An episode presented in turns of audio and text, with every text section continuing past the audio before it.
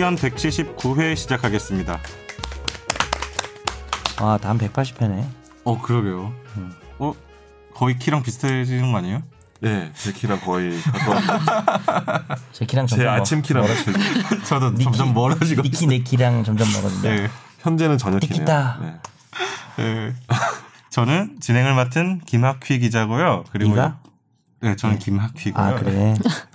옆에는 김선재 아나운서. 안녕하세요. 김선재입니다. 음, 그래. 왜? 에헴. 정현석 변호사님 안녕하세요. 정한섭 변호사입니다. 그리고 김선욱 변호사님. 안녕하세요, 김선호 변호사입니다. 아, 이제 뭐 반팔에 뭐 네, 자켓 입고 다니네. 막 나가는 거죠. 뭐. 여름이죠, 뭐. 네. 네. 이거 야구야 뭐야? 뭐요? SBS야? 몇번 입고 왔는데? 뭐 SBS? 시계를 새로 이거 뭐 사셨어요? MLB, MLB. 아 이거요? 갤럭시 아니야 이거? 시계는 저기 아이와치. 남들 아무도 안 쓰는 LG 워치라고. 아, 진짜? 아, 왜 LG, 터져? 아니 LG를 무시하면 안 돼. 왜 터져?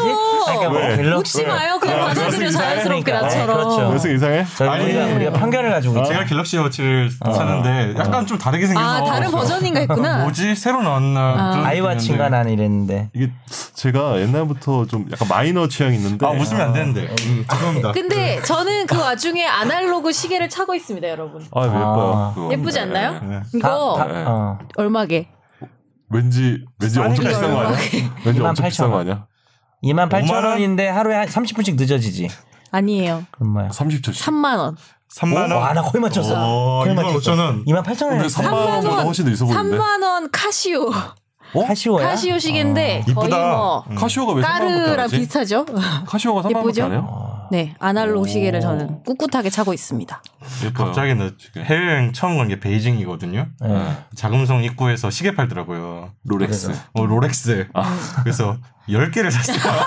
A급? A급으로? 어이 brother 이거 아니야? 그거 나중에 야 엑스 짝퉁인 거 티나냐? 이거 아니, 짝퉁인 거 알았는데. 신세계에서 나온 장면이잖아요. 어, 그렇지, 그렇지, 아. 그렇지. 그건 좀 덜하네. 약간 잠깐 막간 이정재 성대모사였어요. 그건 좀 아. 덜하네 그래. 이 정도였어요? 네. 이정재. 이정재였어, 저게? 어, 그건 좀 덜하네. 아니 그러니까 이게 관상이랑 섞였어. 관상가 양반 이거랑 그건 좀 저는 덜하네. 목소리가 계속 비슷하던데. 다른데 뭐 암살 그 다 달라요.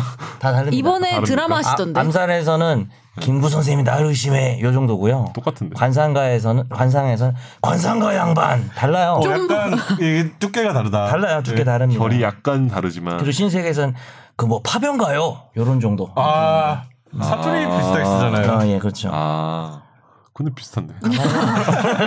사실 다 정현석이야. 그냥 목 목에 힘 준 정현석이야. 그렇군요. 신과 함께에서도 했잖아요. 신과 함께해서도 그만 그만하자. 영화 스포할 것 같아, 더 하다가. 아 그러면 뭐 자연스럽게 순서로 넘어가고 되게 되게 부자. 지금 본인 제일 네, 부자연스러워. LG 워치 얘기 나온다.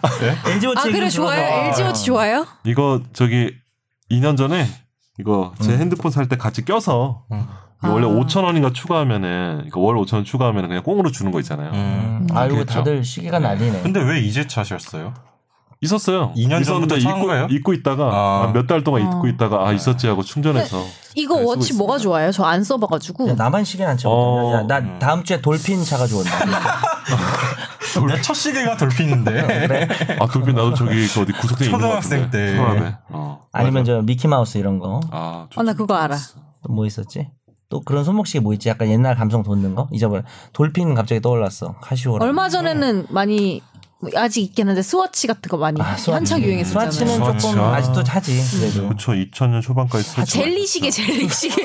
아 젤리 시 그것도 약간 니 너무 세대야. 옛 그거 학교 다닐 때? 네, 우리 학교 다닐 때 우리는 더 젤리 옛날. 걸 찾아야 돼. 돌핀하고 카시오 말고 뭐 있지 않았어? 나 군대 갈 때. 돌핀이죠. 저는 돌핀인 것 같은데 그 기억에 남는 초딩 때 하는 근데 거. 카시오 예뻐요. 정말 예쁜 게 많아요, 여러분. 맞아. 아. 가성비 좋아요. 가성비. 어, PPL 은 카시오는. 아닙니다.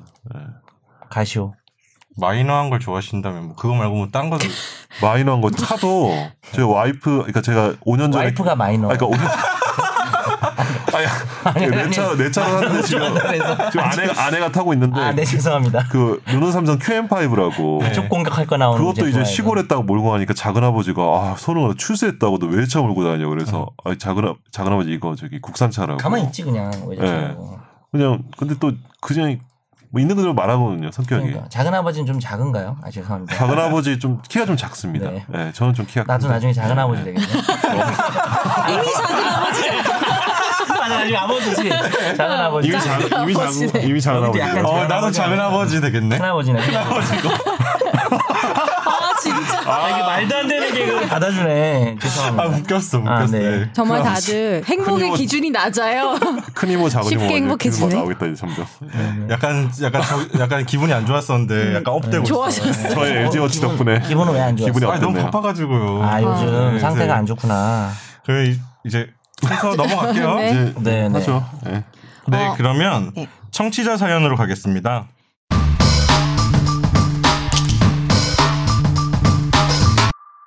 어, 팟빵 댓글부터 먼저 좀 하나, 하나 소개를. 짚고 넘어가죠. 네. 아 지난 사연에 대해서 네. 네, 뱃살 마왕님께서 첫째 아이의 경우 남편은 그 아이도 인공수정이 아니라 외도로 나온 아이라고 의심하는 거죠. 그 법은 정말 일방적으로 남자에게만 불리한 법이네요.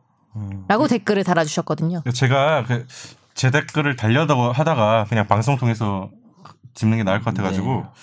일단 이 남편 지난주 집중 탐구에서 남편은 첫째 아이의 경우에는 인공 수정 할 때 다 동의 절차를 거친 걸로 음, 이제 외도로 나온 아이라고 의심하는 건 아닌 걸로. 음, 아, 왜냐하면 지금 현재 인- 제3자의 정자로 인공 수정을 하려면 다 동의 절차가 필요하잖아요. 아 근데 이제 음. 뭐 인공 수정을 하면 했는데 알고 바람을- 보니 인공수정이 아니야? 있지 않나? 에? 그 바람을 피워서도 나올 수도 있는 거 아니에요? 그 얘기 하시는 거 아니에요, 이분이?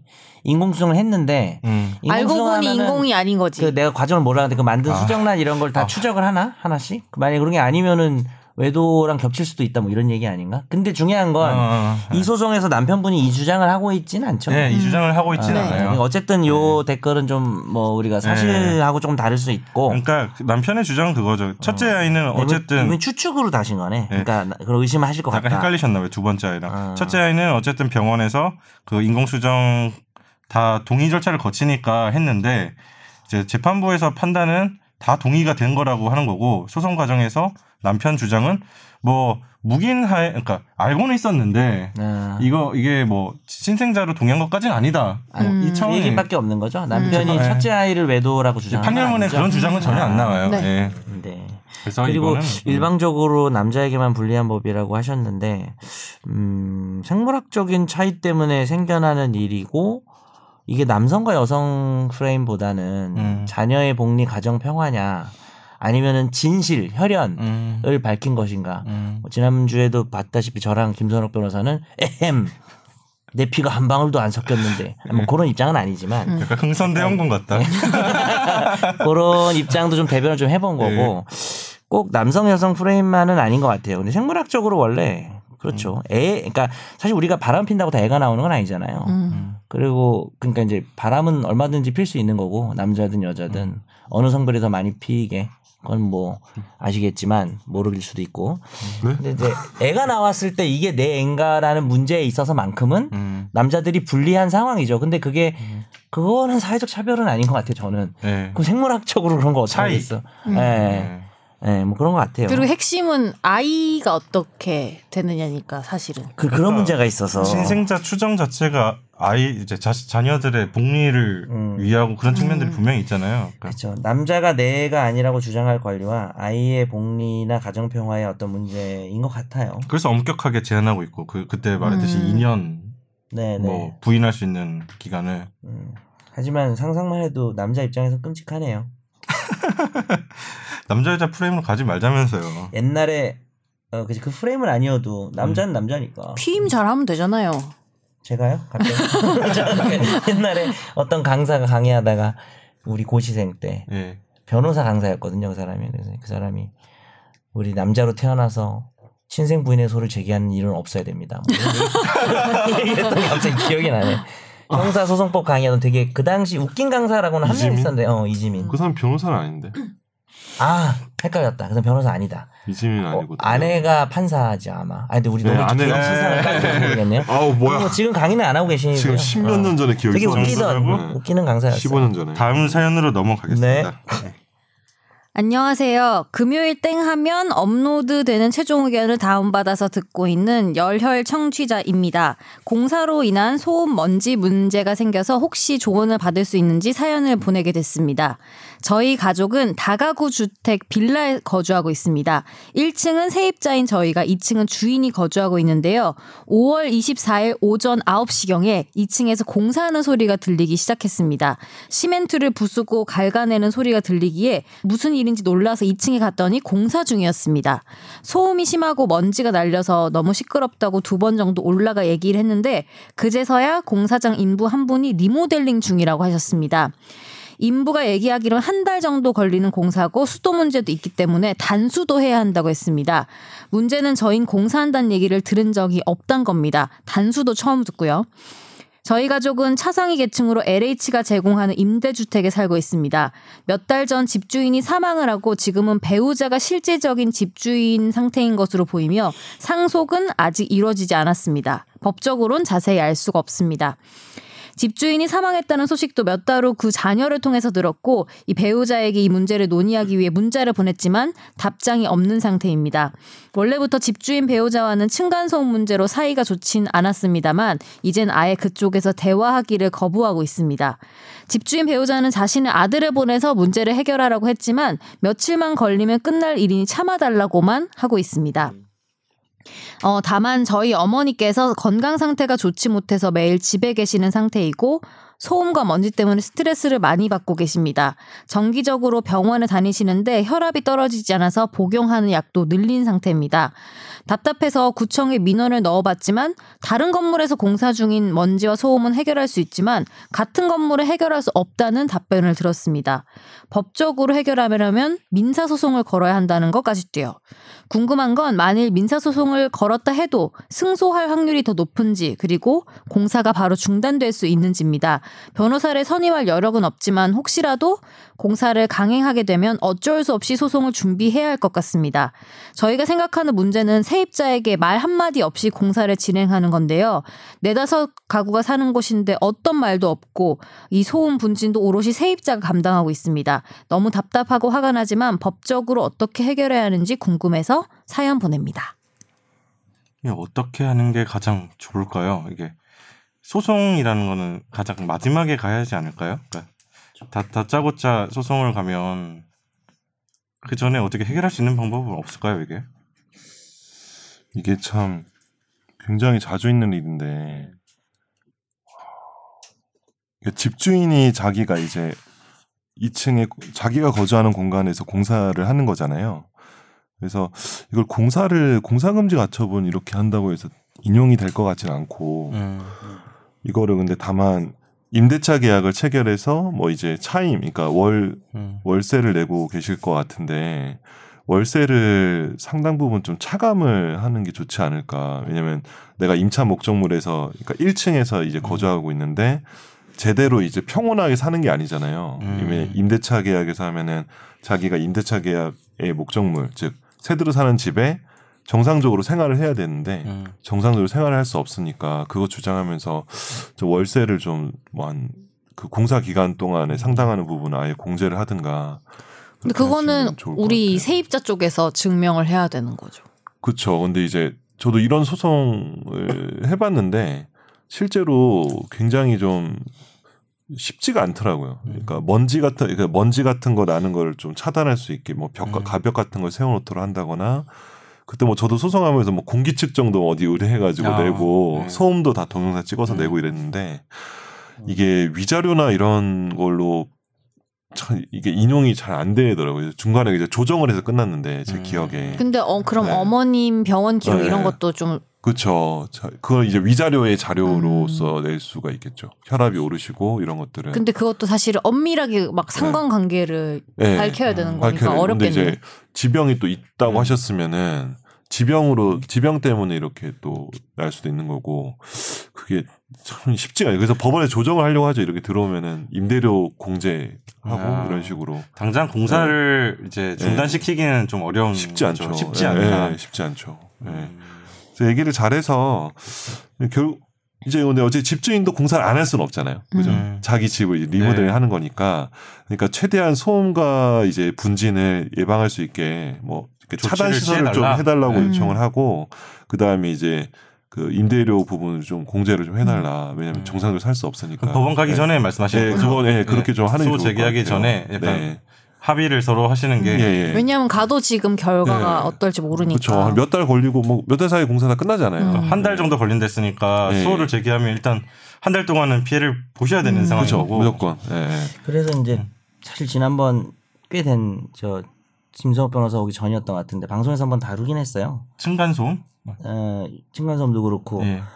여기 환경 분쟁 조정위원회가 있긴 있어요. 네. 그러니까 이제 지금 뭐 김 변호사님 한 얘기 다 맞고 네. 근데 이제 그 전에 뭐 그런 절차도 있다는 거는 뭐 음. 알아두면 좋을 것 같은데 여기 가면은 이제 이 뭐 조사를 해가지고 소음은 뭐 65데시벨인가 그렇고 음. 먼지는 뭐 저도 잘 몰라요 이거 음. 문송한데 한 시간에 세제곱미터당 뭐200 음. 마이크로그램 네. 이상이라든지 이런 기준이 있는 것 같더라고요. 네.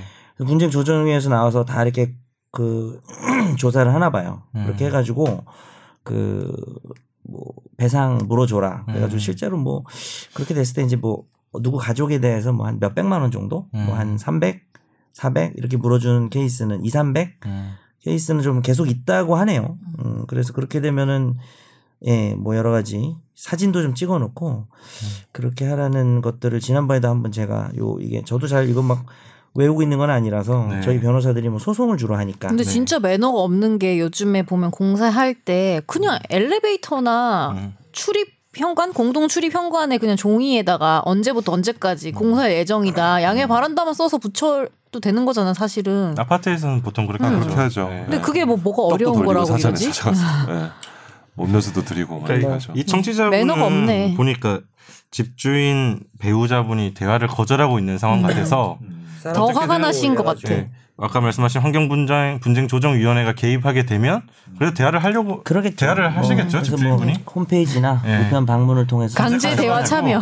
요 사건 심사관이 배정이 돼서 현장 네. 조사하고 뭐 그런답니다. 그러니까 중간에 누군가 와야지 대화가 이어질 수도 있겠다 생각이 네. 드네요. 지금 청취자분 입장에서는 음, 대화를 시도하고 있는 상황인데 저쪽에서 응하지 않는다는 것 같으니까 네. 그렇죠. 그런 방법이 있지 않을까. 저도 소송은 제일 마지막 단계라고 생각을 네. 하고 네, 그거는 근데- 뭐다저 생각 같죠. 이게 저 요새 좀 이거 뭐 얼마 전에 제가 요- 뭐 용역 보고서 쓴다고 뭐 제가 궁시렁궁시렁 했잖아요. 아, 네. 그게 이제 조정과 관 조정제도와 관련된 보고서인데 우리나라의 이제 행정형 조정, 그러니까 행정부에서 산하의 조정위원회가 엄청 많아요. 네.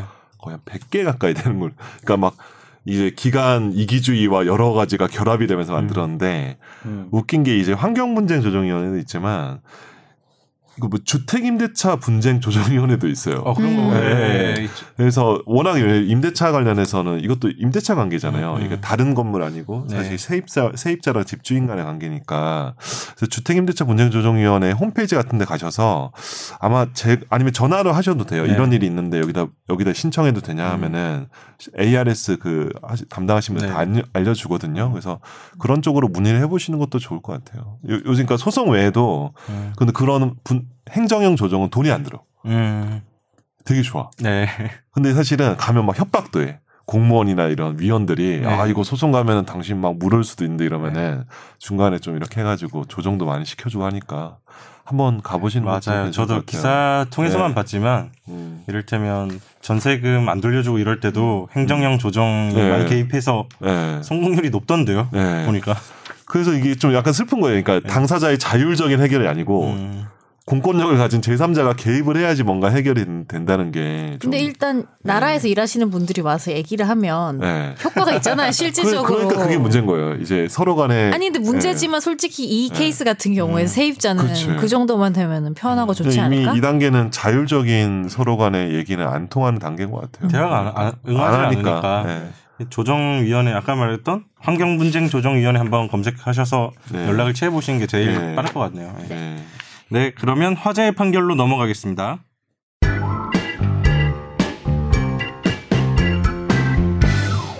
A 씨는 교복을 입은 여고생이 남성과 성관계를 갖는 내용의 애니메이션 두 건을 인터넷 웹하드 사이트에 올린 혐의로 기소됐습니다. 1, 2심은 애니메이션 등장인물의 외관이 19세 미만인 것으로 보이고 극중 설정도 아동 청소년에 해당한다며 A씨에게 징역형을 선고했습니다. 그리고 대법원은 청소년 성보호법이 규정하고 있는 아동 청소년으로 인식될 수 있는 표현물은 사회 평균인 시각에서 명백히 청소년으로 인식될 수 있는 표현물이라고 해석 기준을 제시하면서 이 A 씨에게 징역 4개월에 집행유예 1년을 선고한 원심을 확정했습니다. 이게 쉽게 얘기하면 그거죠. 그러니까 애니메이션인데 왜 이 아동 청소년 음란물로 보느냐고 주장하는 거 아니에요, 원고가? 그렇죠. 뭐 그건 사실 음. 법 해석이 문제긴 하죠. 고등학생이 나오는 건데 실제로 헌법재판소에서는 2015년도에 성인이 미성년자인 척 연기를 하면서 음. 성관계를 갖거나 혹은 뭐 가상의 인물 음. 뭐 이런 것들도 아동 그러니까 뭐. 만화를 말하는 거지. 네. 어, 그래서 뭐 이런 경우도 지속적으로 유포 접촉하면은 왜곡된 아동에 대한 어떤 아동 음. 청소년의 성에 대한 왜곡된 인식과 비정상적인 태도를 형성할 수 있다. 그렇기 때문에 중한 형벌로 다스릴 필요가 있다. 그러니까 문제는 형벌로 처벌할 것이냐의 문제인 것 같아요. 그러니까 뭐 아. 어차피 뭐좀 쓰리 같은 만화겠죠. 네. 근데 이제 이거를 돌리고 보고 이런 것들을 뭐 유포하고 이런 것들을 형사처벌할 것인가. 근데 난 궁금한 게 그러면 누가 봐도 미성년자가 아니야. 그런데 교복을 입고 나오면? 그 실제 미성년자인데 아니 아니요. 아니 궁금해서 그러니까. 궁금할 수 있잖아요. 허리도 아파. 아이고 막 이러고 막 어. 말도 그러니까. 누가 봐도 미성년자 아닌데 그냥- 그냥 교복만 교복만 입고 있어. 입었어. 그럼 어떡해요? 그건 아닐 것 같은데 오인을 못하는. 교복을 입은 게 아니라 교복을 벗었겠죠. 뭐 사회 평균인 시각에서, 시각에서 명백히 청소년으로 인식될 수 있어야 아, 된다잖아요. 평균 시각에서. 여기 평균인 손 들어봐요. 아 이거 네. 맞는 것 같아. 평균 시각에서 아니면 아니면은 예를 들어서 아닌 걸로 제가 교복을? 입고 죄송합니다. 아, 나 진짜 갑자기 아니, 사- 아, 봐도 알겠어요. 떠올랐어. 아니, 어, 아, 그냥 넘어갈게요. 넘어갈게요. 넘어갈게요. 이 판결 이렇게 끝나는 건가요? 아, 그 지울, 멘트 아, 지울 때문에. 거야. 다음 머릿속에서. 판결로 넘어갈게요. 그냥 제가 잘못했어요. 네, 판결 내가 질문을. 잘못했어. 아 다음 판결 넘어가요? 넘어가요. 아, 진짜요? 더 하실 말씀 있어요? 이거 할 얘기 되게 많은 판결이에요. 아, 다음 좀 판결을 안 하더라도 그럼 교복 얘기만 하지 말고 해봐요. 딴 얘기예요. 예. 교복 얘기가 나왔는데 어떻게 여기 아니, 아니, 아니에요. 아니, 바로 얘기하지 말고 저는 그럼 사복을 입고 그거죠. 그거 뜻이죠. 아, 여기서 그럼 법적으로 중요한 것만 좀 짚어주실래요? 이게 그것도 중요한 거야? 판결 나왔을 때 대법원에서 일단 보도 자료 내고 법적인 얘기를 좀 설명하기 위해서 비유를 해보겠습니다. 네네. 예를 들어서 제가 아니 미친 농담이에요. 그냥 A 씨가라고 해요. A 씨가. A 씨인 제가 아, 죄송합니다. 안 할게요. 그게 그만할게요. 약간 네. 전그 생각이 드는 게 어, 그래요. 그러니까 실사 있잖아요. 실사가 아니고 애니메이션이라서 혹시 뭐 쟁점이 됐던 건가? 그러니까 애니메이션은 어쨌든 우리 가상의 인간이 만들어낸 캐릭터잖아요. 네. 그러니까 어. 캐릭터로 캐릭터만으로 이 사람이 19세인지 이상인지 이하인지 음. 뭐 이거를 판별할 수 있냐? 왜냐하면 이거는 가상의 인물인데 그래서 누구라도 명백하게 이거를 그 청소년이라고 인지하기는 어렵지 않은 거냐? 근데 극중 설정이 아 국제 설정 네, 아, 나이가 어린 거 네, 아니에요? 샘바이라고 막 부르고 아, 아 네, 죄송합니다. 정확하게 어떻게 보면 이 동영상의 극중 설정이 네. 고등학생으로 설정된 주인공들이 네, 교복을 입고 고등학생처럼 그렸겠지. 그리고 네. 일본 만화 보면은 고등학생 또 고- 더 어리게 그려. 학교에서 뭐 성관계 갖고 어, 이런 내용인 중- 어, 지금 그쵸. 동영상이라서 중학생처럼 막 중학생이 나올 수도 있는 거고. 누가 봐도 청소년으로 인식할 수 있는 그러니까 이걸 이제 네. 처벌할 거냐의 문제인 거지. 네. 어떻게 생각해요? 애니메이션인데 음, 중고생이야. 근데 막 뭐 포르노야. 음, 이거를 만들거나 음. 이걸 유포하는 것은 형사처벌해야 되는가? 어떻게 생각하세요? 근데 이게 옛날 그때 이거 아, 청소년 보호법 만들 때 이거 뭐 그때 아청 뭐 이렇게 음. 철컹철컹 뭐 이러면서 뭐 이렇게 인터넷에 하도 막 이렇게 네. 남초 사이트에서 많이 나왔잖아요. 저도 좀 하, 고민인 것 같아요. 이걸 이거 사실 집행유예 굉장히 센 형벌이거든요. 징역 4개월에 집행유예 1년이면은 그죠. 징역형이죠. 예. 이거 1년 동안 뭔가 터 뭔가 사건 터지면 중요한 건 4개월 갈수 있는데 성범죄자라는 거예요. 성범죄자가 되는데 네. 그러니까 다른 성범죄에 비해서 이렇게 정말 그렇게 중한가라는 약간 개인적으로는 좀 그렇게 생각이 들어요. 근데 이게 근데 문제는 실제로 이 성범죄자들을 이제 많이 뭐 분석이나 이런 것도 해보면 이게 매체를 통해서 이제 굉장히 좀 네. 이상한 꼬- 또라이 같은 생각들이 많이 늘어난다는 그런 게 음. 있으니까 어떤 국가 권력에서 이거 당연히 규제는 해야 될 것 같고. 음. 하, 근데 어려워. 이런 어려워. 법이 있- 어. 그러니까 이, 이 법이 잘 되고 잘못되고 모르겠고 이 법이 네. 있다고 하면 저는 처벌을 해야 될 것 같은 그렇죠. 이게 법이 있으면 처벌해야지. 애기들한테 왜 동화책 같은 거 읽어주면은 음. 그냥 우리는 비유로 생각하잖아요. 예를 들면은 뭐 음. 미녀와 야수를 누가 실존하는 미녀와 야수를 생각해. 근데 음. 이제 그렇지 않은 사람들 되게 많잖아요. 특히 어린 친구들은. 근데 그런 거 다 영향을 받지 않을까? 그러니까 이게 단순히 만화라고 인지를 잘 못할 수도 아니, 있잖아. 이해를 못했어. 그러니까 이걸 보는 시청자가 보는 애가 어리면 그 그러니까? 그, 그런 경우 있잖아요. 그것처럼 사실 단순히 뭐 만화라고 해서 영향이 뭐 적다거나 이렇게는 생각하기 어렵다는 거죠. 근데 지금 얘기한 거는 보는 사람이 어린 경우의 논이랑 좀 섞여 있는 거 아닌가? 예를 들어서 만약 성인이면 우리 같은 사람이 보는 거야. 음. 막 여고생 막 남고생 나와가지고 막 음. 해. 음. 그럼 우리가 음. 나쁜 영향을 받나? 잘 모르겠네. 이미 또 이미 나쁜 영향을 다 받아서 뭐 돌아가실 거 없는 것 같아요 개인적으로. 아, 혹시 나, 나보고 얘기하는 거야? 아니요, 그냥 뭐 우리 우리죠. 예, 아동 우리죠. 제, 제 네. 기억으로는 아동 청소년 뭐 이제 음란물 관련해서는 소지한 사람도 처벌하게 하게 돼 있잖아요. 그렇죠. 조항에. 네네. 그거 가지고 이제 남초 사이트에서 뭐 상당히 그래서 반발이 뭐제 심했던 걸로 선배가 기억하는데, 그래서 자기 혹시 예. 교통사고 나면은 나가서 혹시 비명사하면은 하드 없애달라고 저한테 바다에 던지라고 이런 얘기 했던 거. 실제로 예. 그 선배가 제가 좀 혹시 저- 상상은 누구나 아니, 하는 네, 그, 그렇죠. 그 선배가 혹시 아니 이 선배 아니, 이 선배 아니었어요. 이 선배 아니었어요. 저는 다른 후배한테 다른 예, 다른 선배였어요. 지금 아동 청소년 아, 아청법이라 부르고 약칭을 네. 보니까 청소년 성보호법으로 약칭을 정해놨더라고요. 네. 근데 아무튼 청소년은 좀 특별하니까 음. 성적으로 보호해야 이렇게, 된다. 이렇게 얘기해야 될 것 같아요. 나눠서 실제로 아동이나 청소년이 나와서 음. 성관계를 갖는 영상을 찍게 하면 그건 그건 어, 논란이 없잖아요. 네, 그건 네. 이제 우리가 소위 음. 해외에서도 많이 문제되는 아동 포르노라든지 네, 그렇죠. 이런 네. 것들은 정말 뭐 논란이 없는 건데 그거는 일단 제끼고 어, 그건 문제는 문제다. 네.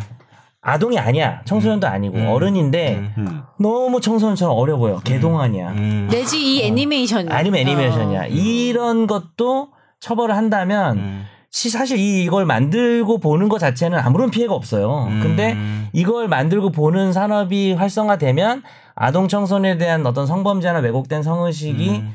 커지는 해악을 크게 본다면 네. 형사처벌을 하는 거지. 음. 어, 나는 그런 입장이거든요. 어, 그래 네. 저는 저는 안 그런 입장이에요. 저는 그냥 가상이라든지 음. 뭐 현실로 그냥 뭐 화- 판타지로 존재하는 거는 뭐 우리가 음. 무슨 고어물도 있잖아요. 네. 뭐 내장도 찍고 뭐 다 하잖아요. 음. 그거 본다고 내장 찍는 거 아니니까. 음. 나는 이거에 대해서는 좀 너무 엄숙지가 아. 아~ 닌가라고 생각하는 편이에요. 근데 이제 근데 이제 고민되는 거는 그러면 네. 애니메이션인데 네. 막 초딩이야. 어. 막더 말 담기도 끔찍해. 막 더 내려가. 음. 막 애기야. 막 유아야. 아동이 나와. 음. 아, 유아야 막. 어. 음. 그러면 이제 정말 끔찍해지는 거지. 네. 근데 그렇다고 한들 그게 이제 쓰레기인 거고 우리가 안 보는 거고 쌍욕을 하는 거지. 그걸 만든 녀석한테. 음. 근데 그 사람을 성범죄자로 만들 수 있나는 근데 거죠. 그걸 만들거나 본 사람을 성범죄자로 만들거나 그걸 또 본다고 해서 음. 보통의 사람들이 성범죄 아동 성범죄자가 되고 음. 아동 성범죄자인 사람이 그걸 보겠죠 그냥 제가 볼 때는 전 약간 그런 네. 주의거든요 음. 어떤 미디어가 주는 영향이라는 게 네. 인간관계가 지금 증명된 게 증명되지 증명된 게 않았다. 없어서 네. 그냥 그런 애들이 보는 거고 음. 오히려 뭐 그런 얘기도 있잖아요 우리가 뭐 너무 흔한 오래된 얘기지만 뭐 야동을 봄으로써 뭐 음. 그러니까, 그러니까 이런 아동 어. 청소년 말고 그냥 네. 뭐 야동을 봄으로써 좀 억제 기능도 있다는 얘기도 있잖아요 음. 심지어 그래서 네. 음. 폭력물 보면서 폭력 좀 억제되고 뭐 그런 거라서 아 이거 뭐 형 저는 애니메이션하고 그런 거는 좀 형사 처벌하는 것은 대신 이제 너무 개 동안인데 성인이야. 근데 이제 그럴 때는 출연 시작하고 끝날 때 의무적으로 다는 거죠. 저는 성인입니다 이러면서 음. 자막 처리? 그 저기 계속 그 42세 뭐. 중간에도 계속 이렇게 상단에 나온 거지. 성인입니다. 그게 거의 주의 성인입니다. 주의성입니다. 집중 집중 네. 탐구급 주제다. 그쵸. 다른 나라 다른 나라 사실 어떻게 뭐 하나 이거? 네? 다른 나라는 이런 거 엄청 없나? 이게 생길 때부터 논쟁이 많았었잖아요. 그렇죠. 네. 옛날 장난 아니었지. 김 변호사님 생각은 마지막 정리를. 저도 좀 비범죄화가 맞는 것 같은데 음. 왜냐면 않지. 이게 청소년을 왜냐면 그렇잖아요. 만약에 성인 여성이 나와요. 음. 그리고 청소년이 나와요. 그러면 성인 여성이 영화야? 나오는? 그 예, 그 음란물은 처벌하지 않잖아요. 이 청소년 보호법으로는 네. 아, 이거 따로 따로 정통법으로 정. 음란물로 처벌. 아, 음란물로 처벌하지. 이거 너무 약하지 그건 처벌이. 너무 약한데 거의 처벌 안 하지 걸려도. 거의 비범죄하죠. 어, 거의 비범죄화 된 거지. 그죠? 어, 거의. 근데 청소년 보호법 이거 걸리면은 집행유예. 네. 이렇게 차별을 해야 되나? 어차피 그냥 규제가 규제가 안 되지 않나요? 이게 네? 뭐 음란물 규제는 거의 안 되는 같아요. 그리고 이게 애매하잖아요. 네. 청소년인지 아닌지 그냥 음. 그렇죠. 명백하게- 평균인 시각에, 시각에서 음. 명백히 청소년으로 인식될 수 있는 음. 표현물. 그러니까. 근데 실제로 그 배우가 청소년이 아니거나 음. 애니메이션이면 좀 논란이 있는 것 같아요. 나중에 음. 한번 다뤄봅시다. 이거 한번 조사해서 다뤄도 네, 이것도 되게 뜨거운 주제입니다. 그래서 언제 한번 불거질 거예요 아마 뉴스 한번 또 음. 무슨 일 생기면. 이건 또 헌재 한번 갈 것 같은데? 어. 네. 이거 가지고 네. 아. 왜냐면 15년 이 사건에서. 네. 이런 비슷한 사건에서 음, 뭐 저희가 시간이 너무 네. 음란물에서 지체돼서 그럼 바로 이거는 한번 넘어갈게요. 네. LG 워치도 나왔습니다. 네, 그러면 집중 탐구로 가겠습니다.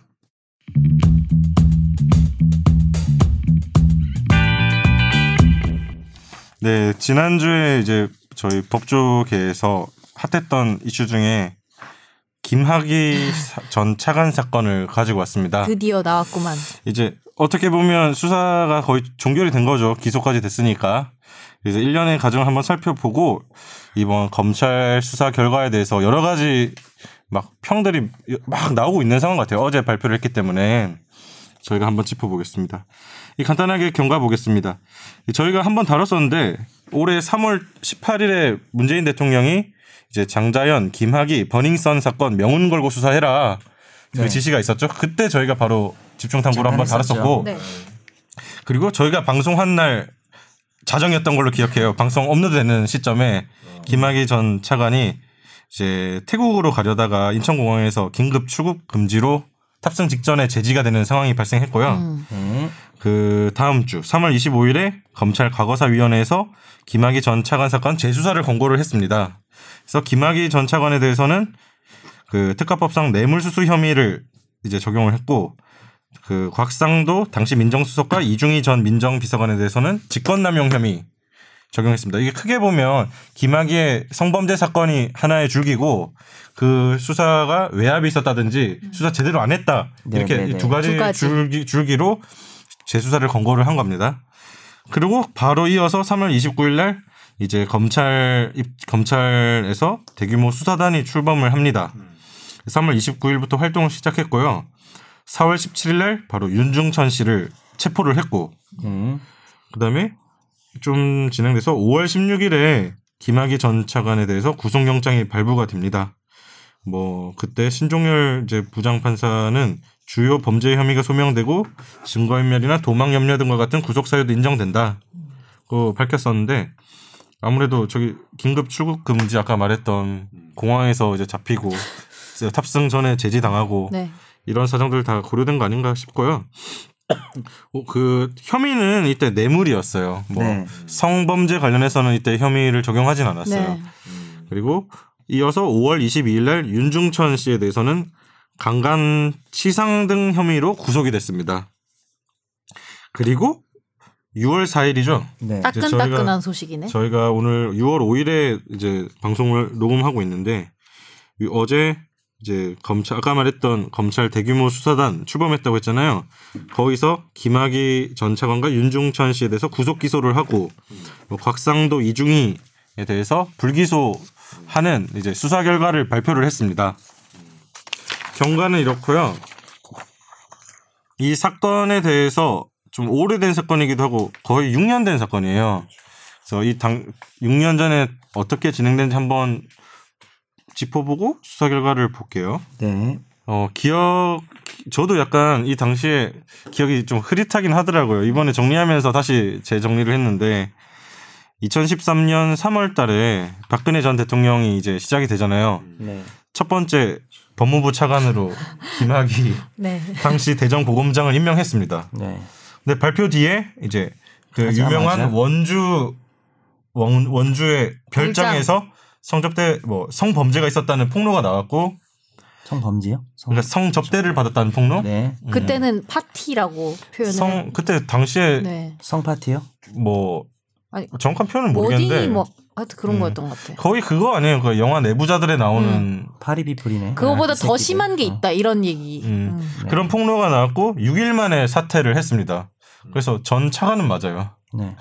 6일 차관이었는데 그래서 2013년에 경찰이 수사에 들어가고 이제 그 당시 별장 동영상이 확보가 됐고 이제 수사를 했는데 경찰 단계에서는 김학의 전 차관과 윤중천 씨 등에 대해서 뭐 기소 의견으로 검찰에 송치를 했고요. 검찰은 윤중천 씨에 대해서만 성폭행 혐의가 아닌 다른 혐의 뭐 사기나 경매방해 등으로 기소 결정을 했고 음. 김학의 전 차관에 대해서는 혐의 없음 처분을 했습니다. 네. 뭐 이게 1차 1차 사건인데 2013년 당시 문제 불거졌을 때 처리가 됐던 거고 아무튼 윤중천 씨는 성폭행 혐의 성범죄 아니고 다른 걸로 기소됐고 네. 이제 김학의 전 차관은 위험이 전혀 뭐 기소가 되지 않았어요. 그 영상의 여성을 파악이 안 된다. 그런 네. 거죠. 예. 근데 누가 봐도 어, 지금 현. 시점에 네. 와서는 뭐 누가 봐도 김학이라고 네. 뭐 볼 수 있다. 뭐 민감용 경찰청장도 뭐 이야기하고 김학의 여부도 그렇고 네. 여성이 누군지 모르겠다. 여성이 누군지를 모르겠다. 뭐 그런 것도 있었죠. 여성이 피해자- 특정이 돼야 되죠. 피해자가 특정이 네, 돼야 되긴 피해자가 하죠. 이 타- 김학의 전 차관이라고 음, 당뭐 단정하더라도 피해자 음, 예, 그게 안 됐다는 이유였고 그래서 2차 사건이라고 이제 우리가 부르는데 2014년에 그 동영상 속 피해를 주장 주장하는 여성이 등장해서 고소장 접수해서 재수사가 진행됩니다. 그, 그 그런데도 이 2차 사건에서도 그 동영상 속 여성과 이 고소인이 동일 인물임을 확인할 수 없다며 김학의 전 차관과 윤중천 씨에 대해서 다시 한번 혐의 없음 처분이 내려집니다. 음. 그리고 뭐 이게 끝난 당시에는 그래서 끝난 거죠. 이제 두 번의 이제 수사가 있었고 두 번 다 뭐 무혐의가 됐으니까 이 성범죄에 대해서는 그리고 2018년 들어서 검찰에서 과거사위원회가 이제 출범이 돼서 활동을 하는데 김학의 사건을 이제 조사 대상 사건으로 선정했고 이 조사를 진행해서 지, 지난 지난주 5월 22일 날 이제 진상 조사단, 그러니까 검찰 과거사위원회 차원에서 수사 결과를 발표를 했습니다. 뭐 김학의 전 차관 사건 조사 및 심의 결과 해서 여러 가지 의혹들에 대해서 그 뭐 수사 권고도 하고 여러 권고를 했는데 이게 지난주 수요일이거든요. 이 수요일을 했는데 이제 어제 화요일 일주일도 안 된 상황이죠. 이제 6일 만에 이제 검찰에서 수사 결과를 아예 발표를 해버려요. 네. 이거 김학의 구속 기한이 걸려가지고 어제까지라고 하더라고요. 그래서 구속 기소를 하면서 발표를 해버렸는데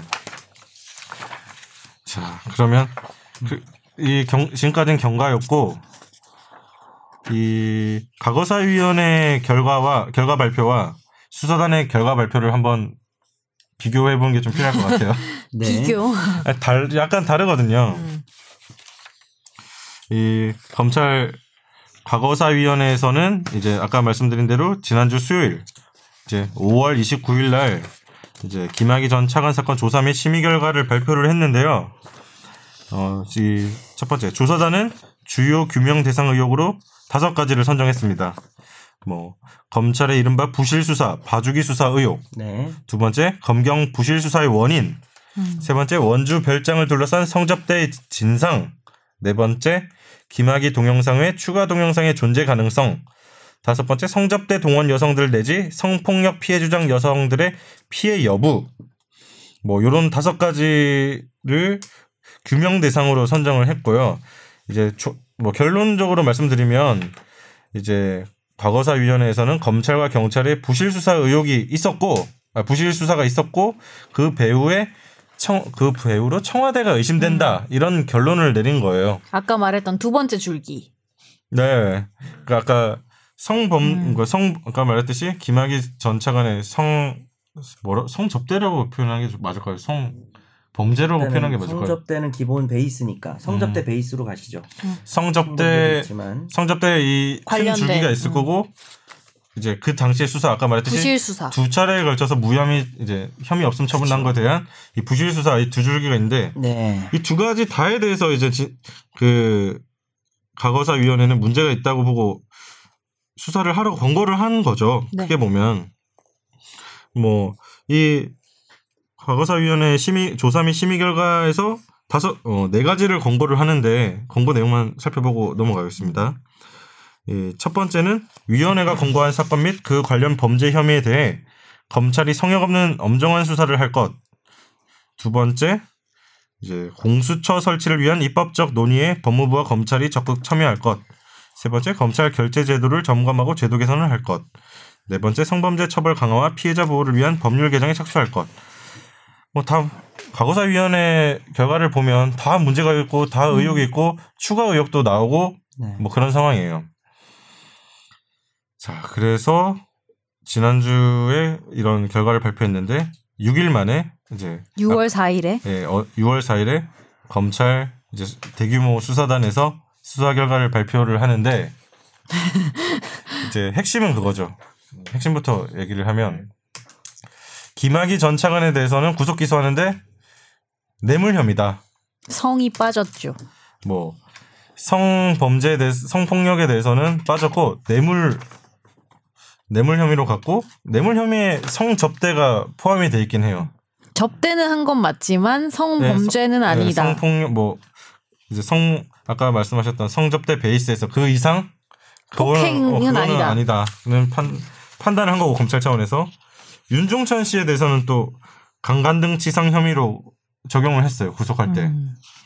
이게 피해 여성에 대해서 뭐 폭행 협박 성관계 영상 등으로 심리 심리적으로 억압한 후에 뭐 강간을 했다 그래서 피해 여성에게 외상후 스트레스 장애 등을 입게 했다 이런 음. 혐의를 적용을 했고 네. 이제 성범죄 아까 첫 번째 주의에 대해서는 김학의는 어 뭐 아무튼 뇌물 네. 근데 성접대 포함된 뇌물 윤중천은 강간 등 지상 이렇게 판단을 한 거고 음. 아까 말했던 이제 수사 제대로 안 됐다든지 외압 행사에 대해서는 이제 수사 검찰 수사단의 결과는 곽상도 이중희에 대해서 그 직권남용 혐의에 대해서 불기소 네. 처분을 합니다. 네. 뭐 외압 없었다는 거죠.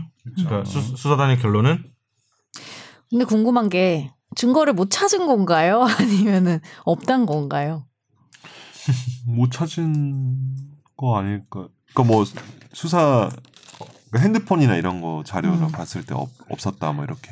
그리고 예를 들면은 아까 빠졌던 그 성 관련해서는 사실 좀, 좀 놀랍잖아요. 왜냐하면은 누가 봐도, 그러니까 일반적인 시각에서 봤을 때 누가 봐도 한 세트잖아요. 어떻게 보면은. 음, 근데 사실 이 논리로 따지면 그럼 몰랐으면은 되는 건가? 그러니까 몰랐던 게 맞는 건지도 일단 뭐 몰랐다는 게 어떤 몰랐다는 그러니까 이게 협박이나 폭행 같은 게 있었다는 아, 거를 그 검찰에서 어제 발표할 때 그렇게 음. 밝혔는데 뭐 성범죄에 대해서 그 김하 그러니까 윤중천이 평소에 김학의를 잘 모셔야 한다고 강요하면서 말을 하지 못하게 했기 때문에 음, 모르고 여성이 그냥 어, 어. 뭐 김학의에게 자신이 폭행 협박으로 성관계에 응해야 한다는 처지에 있다는 사실을 알리지 못했다고 진술했다. 음. 김학의는 뭐 김학의랑 뭐 이를테면 성관계가 있, 는 당시에는 폭행 협박이 없었다고 본 거잖아요. 음. 검찰은 그래서 뭐 성범죄가 아니라 성접대다 음. 이런 결론인데 네. 거기에 대해서 그러니까 진짜 일, 든다. 일단 1번은 진짜 몰랐을지 그거 김학의 전 차관이 예, 그, 그거 하나고 두 번째는 그러면 몰랐으면 되는 건가라는 생각 두 음. 가지죠. 그게. 어, 이게 아무튼 이게 문재인 대통령이 처음 할 때 이 특권층의 범죄고 사람들이 도대체 그 당시에 무슨 일이 있었는지 궁금해한다 음. 이런 말을 했잖아요. 그래서 핵심 규명 의혹들은 아무튼 저기 성폭행 의혹이라든지 음. 저희 청와대 외압 의혹인데 두 가지 다에 대해서 검찰은 성폭행 혐의도 입증하지 못했고 검찰 외압 의혹도 무혐의 처분을 했고 음. 그래서 사람들은 제대로 된 게 맞느냐는 게 첫 번째 반응인 것 같아요. 그냥 그 저는- 제가 한 음, 말이 딱 맞지 않나요? 못한 건지 안 한 건지 뭔지 모르겠지만 어, 그 수사 결과를 보셨을 거 아니에요. 네. 어, 어떠세요? 그 느낌이 이게 뭐 여러 가지 그러니까 여러 가지 반응이 있는 것 같아요.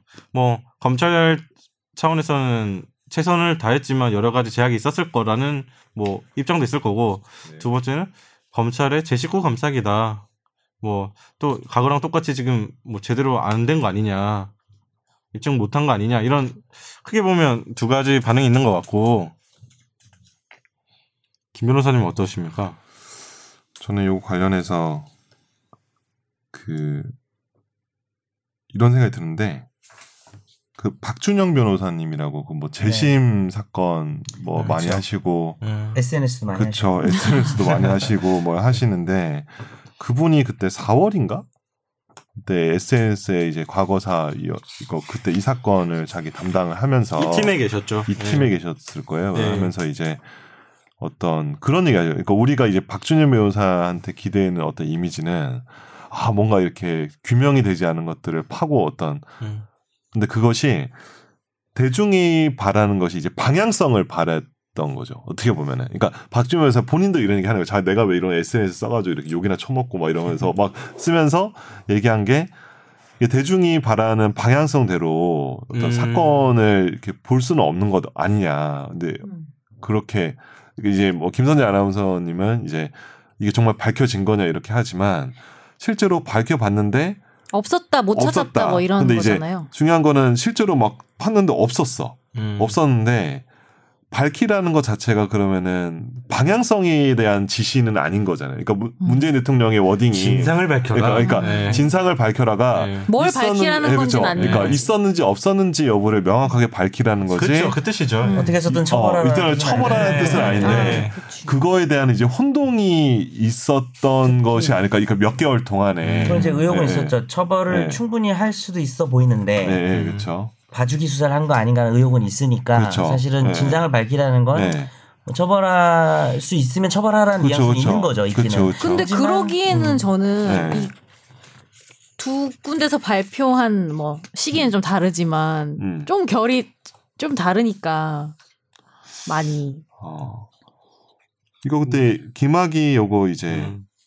김학의를 김학의 씨를 성범죄로 이제 수사할 수 있는지 여부에 대해서 그때도 한번 얘기 나왔잖아요. 그때 잠깐 한 그때 작년 저번 달이었나? 네. 그때 이제 과연 김학의가 이제 자기 성접대를 받을 때 이 여성이 폭행 협박으로 인해서 의사가 억압된 상태로 자기가 성관계를 하는지를 인지했는지 여부가 네. 중요하다 음. 이렇게 얘기했는데 근데 문제가 뭐냐면 이게 이 피해 여성도 이제 그 당시 동영상도 아마 그랬을 거고 본인 진술로도 그런 난 이미 윤중천한테 이제 폭행 협박을 당했고 의사가 억압된 상태에서 강제적으로 음. 이렇게 하는 거야라는 것들을 표시 안 했다가 이제 진술이 된 것 같아요. 그 여성이. 그렇게 예, 예. 진술을 한 하다. 보니까 이 성범죄로 이제 공소 유지, 공소 제기뿐만 아니라 제기를 하더라도 공소 유지하기가 되게 힘든 거죠 수사기관 입장에서는 음. 왜냐 김학의는 안 했다 그러지 윤중천은 입 다물고 있지 음. 피해 여성은 또 그렇게 말하니까 음.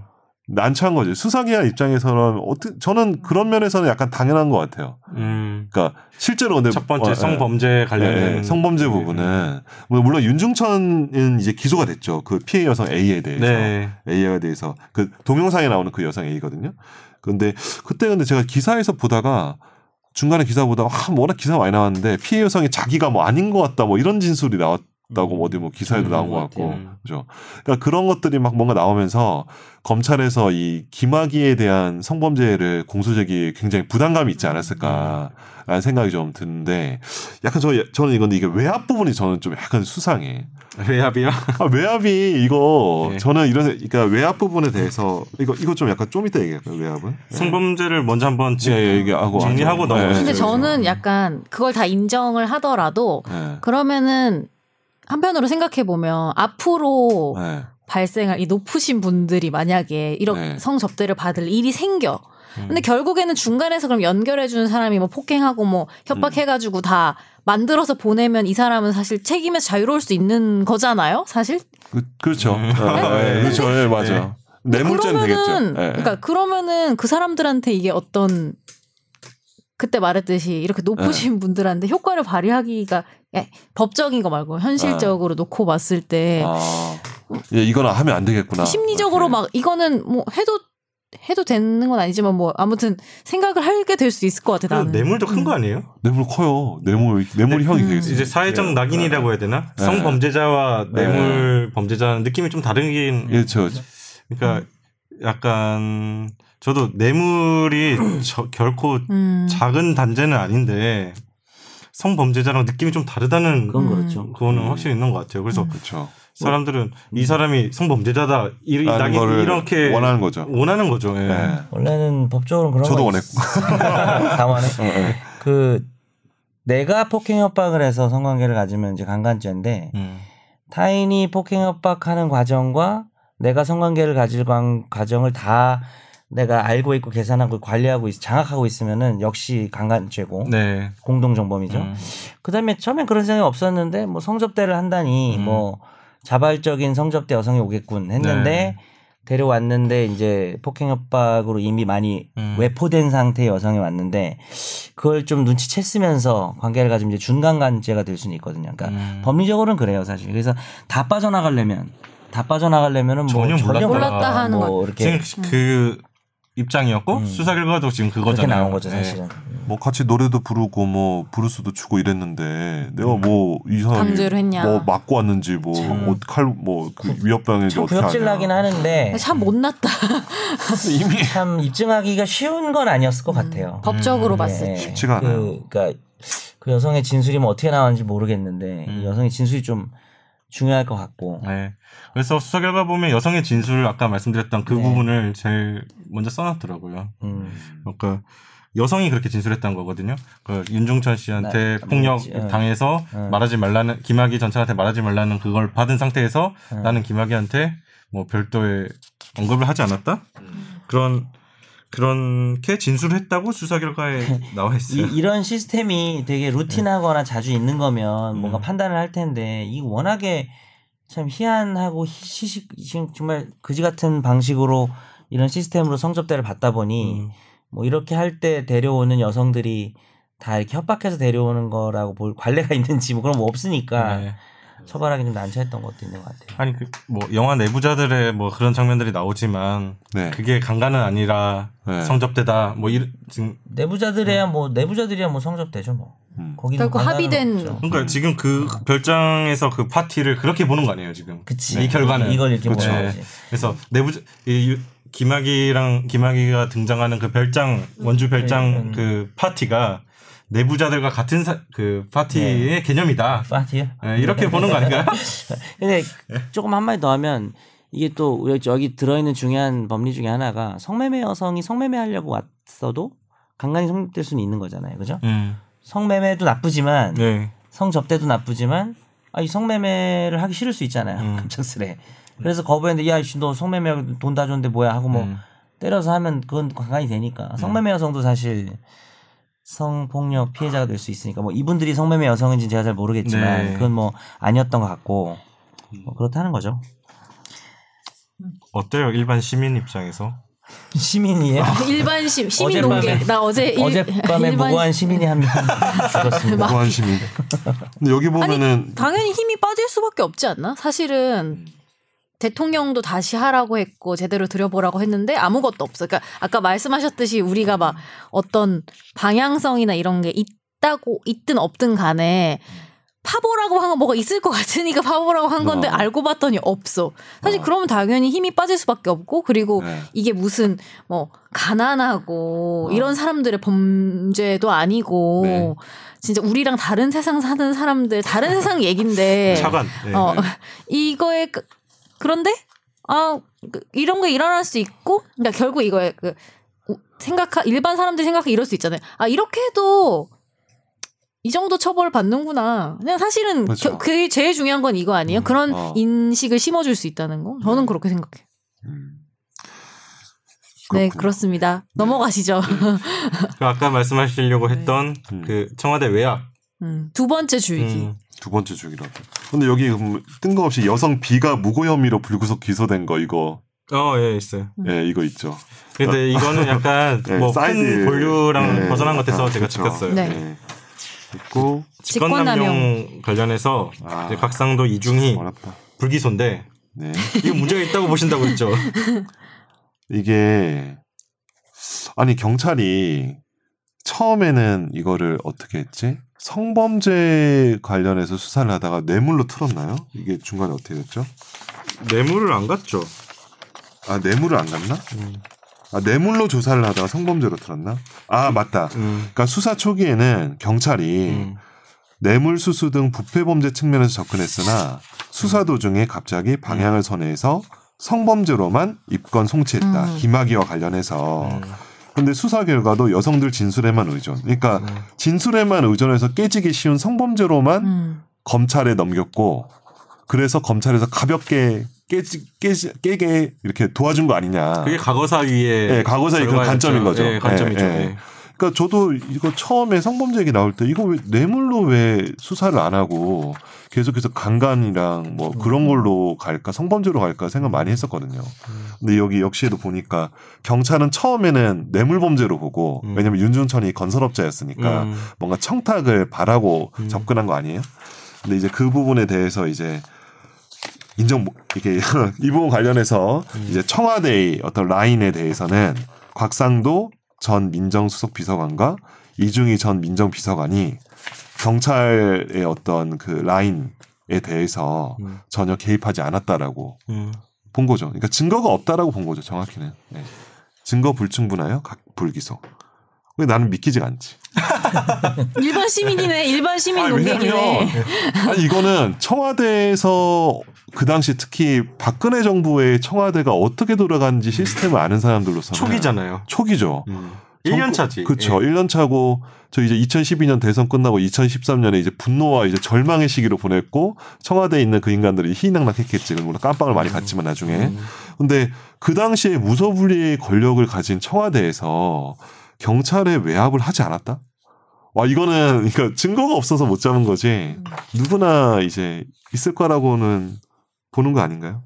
경찰에서 경찰에다가 그러니까 이제 그 당시에는 이제 이런 근데 이게 중요한 거는 음. 그 당시 경찰의 사람들이 뭐라고 했냐면은 뭐 인사 관여자들이 음. 신임 경찰청장 부임에 따른 통상적인 인사로서 음. 그 당시 이제 뭐 수사를 담당했던 경찰에 대해서 뭐 부당한 인사 조치가 아니라고 했고 네. 그 당시 뭐 첩보 수집 및 수사 담당 경찰들도 음. 청와대 관계자로부터 관계자 등 외부로부터 질책이나 부당한 요구 지시 간섭을 받은 사실이 일체 없다고 진술을 한 거야. 음. 그렇죠. 이 사람들 진술해 보니까 이번 지금 이번에 조사된 사람들이 난처한 거죠. 음. 누가 하나 총대 메고 사실은 뭐 저기 BH에서 전화 한번 받았습니다. 이런 식으로 음. 얘기를 해주면 되는데 경찰 수사관들도 아니 그때 뭐 조사받 뭐 전화 받는 거 없음 이렇게 하니까 또 물 건너가는 거죠.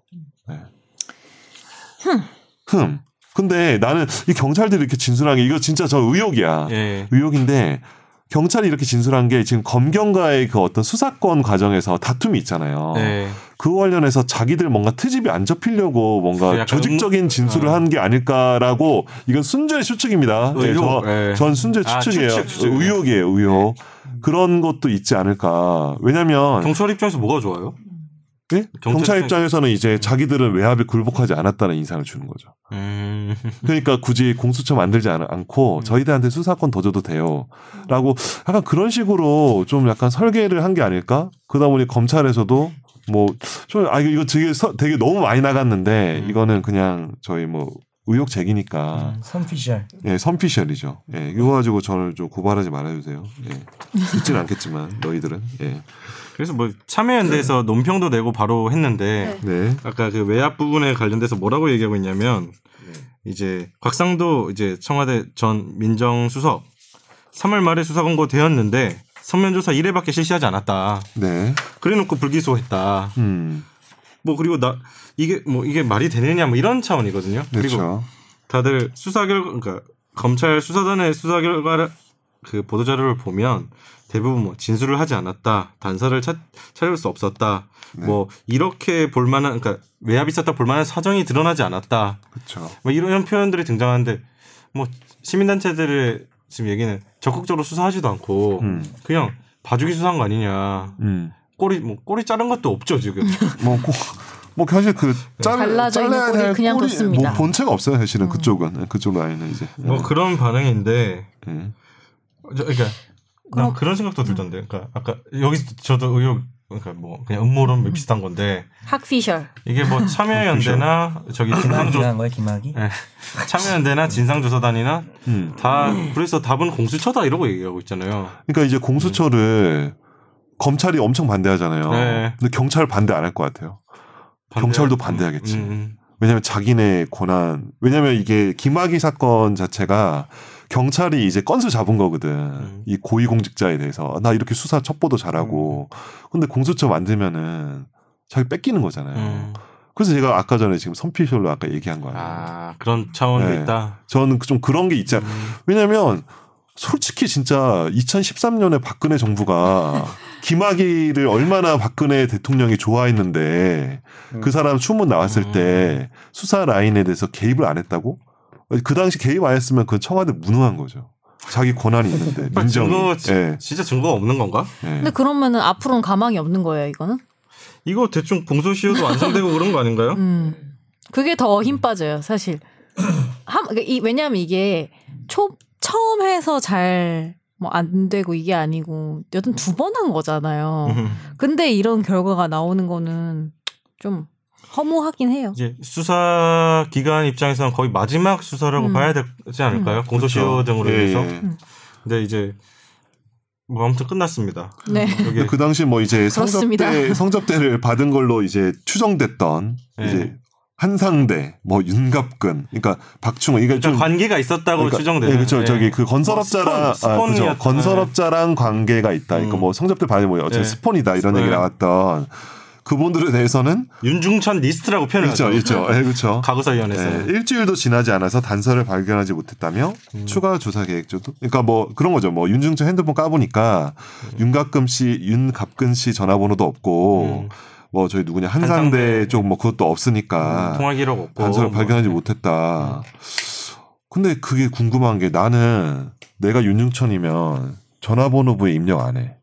대포폰 쓰지 않을까? 네, 대포폰을 쓰거나 메모장 쓰지 않을까요? 그렇죠. 그러니까 여기는 전화번호부에 전화번호가 저장되지 않았고 아 통화 내역도 네, 존재하지 통화 않긴. 없어, 예. 어. 근데 대포폰 쓰지 않았을까라는 생각을 좀 개인적으로 그러니까 쓰지 않았을까? 그러면은 그러면 또 거꾸로 물어봐서 자 한상대랑 윤중 한상대랑 윤가끔 씨 핸드폰은 까봤냐 이거야. 음. 이거 까봤을까? 이거 안 까본 것 같은데. 예. 뭐 이미 제출이라도 해가지고 거부하더라도 네. 받을 필요가 있지 않았을까요? 그 당시 썼던 뭐 너무 옛날이긴 한데. 수사에 들어갈 단서가 없다고 얘기하죠. 그러니까 그렇죠. 거 강제 수사에 들어갈 단서 음. 단서가 없다고 단서를 발견하지 못하였음 네. 이렇게 지금 설명을 하고 있거든요. 이게 또 중요한 건 또 윤중천의 운전기사의 진술이 바뀌었다. 네, 또 바뀌었어요. 네. 왜다 갑자기 바뀌죠? 수사 들어가면은. 이게 진짜 궁금한 거지. 그죠? 아무튼 뭐 아니, 더 얘기하면 이제 나도 어떻게 좀 문제 되겠는데. 더 이상 얘기 말해야겠다. 이게 다 크게 말 크게 처음부터 계속 얘기했던 성폭행 의혹과 청와대 외압 의혹 네. 둘다 이제 뭐 거의 없었던 걸로 이제 진상 조사 결과가 이제 끝나는 거 아닐까요? 수사기관 네. 단계에서는 방법이 없죠 지금은 더, 더 이상. 그래서 사람들은 분노할 지점이 분명히 있다고 생각해요. 아까 말했던 뭐 네. 방향성이라든지 네네. 거기에 대해서 어느 정도 뭐 음. 뭐 아무튼 처음에 사람들은 기- 그런 기대가 있지 않았을까요? 그러니까 음. 당연히 그러니까 김 변호사님 말씀하셨던 것처럼 당연히 있었을 거야. 음. 당연히 저건 문제야. 음. 그렇게 생각하고 두 번이나 무혐의가 나왔던 사건이니까 이번에는 뭔가 달라지겠지. 네. 근데 지금 크게 보면 이제 똑같잖아요. 다 여기에 대해서는 기대했던 없었- 부분은 음. 없는 거니까.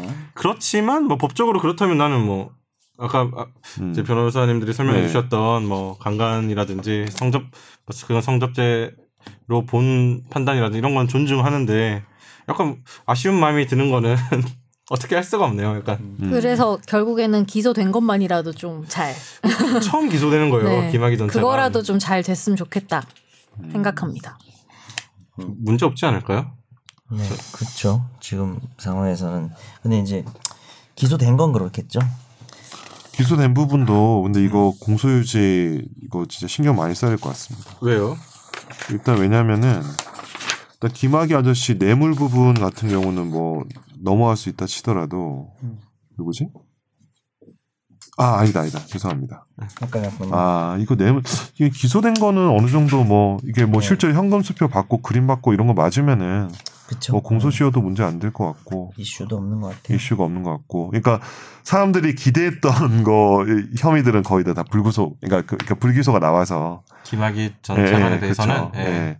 근데 이제 참여연대도 그렇고 뭐 저도 그렇지만 그러니까 사실 결과에 대해서 분노하는 건 뭐 그것도 맞을 수 있는데 결과에 이르기까지의 과정에 과정. 대해서 사실은 좀 저도 의문이 있는 게 있, 네요 예. 저도 뭐 아까 전에 뭐 경찰 부분에 대해서 얘기했지만 사실 저도 의혹인 거고 그 경찰들이 뭐 조직적으로 허위 진술을 했을 것 같지는 않아요. 근데 그 당시 이제 그런 외압이나 이런 것들을 실제로 이렇게 직접적으로는 아니었다고 하더라도 검찰의 어떤 계속적인 수사 지휘나 이런 걸 통해서 그거를 외압으로 인지할 수 있지 않았을까. 왜냐하면 그 당시 경찰의 그 PD 수첩에서 제가 작년에 봤을 때 음. 경찰 수사관이 이거 뭐 막 얘기가 막 계속 이렇게 인터뷰가 있었거든요. 그 당시 제 기억에. 근데 그런 어떤 간접적인 어떤 외압 같은 것도 외압으로 볼 수 있지 않을까? 뭐 그런 음. 것들 좀 고민이 많습니다. 네, 약간 의지에 달린 문제지 않을까요? 네 그렇죠. 네. 그래요. 오늘 뭐 이 정도에서 정리를 하고 정 변호사님이 제목이나 지어주시면 어때요? 네. 제가 사실 아까 말씀드렸지만 한 사- 그 얘기 안 하면 티 안 날 수도 있는데 네. 한 40시간을 안 자고 와서 지금 아 연속 40시간 앉아. 네, 한 1분도 안 잤어요. 그래서 지금 거의 이제 꿈에서 지금 잠깐 기마기를 봤거든요. 제가. 예. 오늘 봤는데 수의를 입고 하여튼 아니고요. 혹시 백발이던가요? 제가 우리 제 어, 우리 끝날 때 제목 짓는 순서가 아예 공식 코너가 됐나 봐요. 음. 그죠? 지금 제목 뭘로 뽑았죠? 제목을 야 제목을 지금 김학이로 뽑았네요. 제목을 네. 너무한 거 아니에요? 학 같이 좀 학이. 해봐요. 나 혼자한테 맡기지 말고. 근데 지금 아까 전부터 보니까 정 변호사님 지금 약간 음. 약간 좀- 약간 저기 다른 세계에 계신 것 같아요. 약간 예, 지금 사후 세계 보면은. 갔다 예. 죄송해요. 방송하면서 이러면 안 예, 되는데 오늘 예. 사과드립니다. 이게 잠을 자고 오는 것도 어떤 방송을 위한 음, 책임이라고 그쵸. 생각합니다. 예. 제가 잘 달아볼게요 제목은. 예, 예. 그래요. 지금 달아봐요. 지금 있을 때 지금은 뭐 대충 달아봐요. 대충. 김학의 뭐 끝났나 끝나지 않았나 뭐 이런 느낌이 오. 들었는데 음. 끝나지 않았다 하기에는 어때요? 너무 무책임한 것 같아요. 이거 어때요? 네. 김학의 end game. 근데 end game을 번역을 잘못했잖아 예전에 한번. 그래서 어떻게 해요? 가망이 없어 이렇게 번역. 이게 이제 최종 단계라는 뜻인데 그 Infinity War에서 박지훈 번역가가 어, 이제 This is end game인가? 하여튼 그 원래 대사 모르겠는데 이제 최종 단계라고 그 이제 Infinity War에서 어떻게 됐죠? 그 가망이 없어라고 나왔어요. 그거를 가망이 없어라 한 거야. 아 그래요? 근데 그거보다 더 웃겼던 게 아 이거 모르는구나. 네. 그 오역 사태를 모르는군요.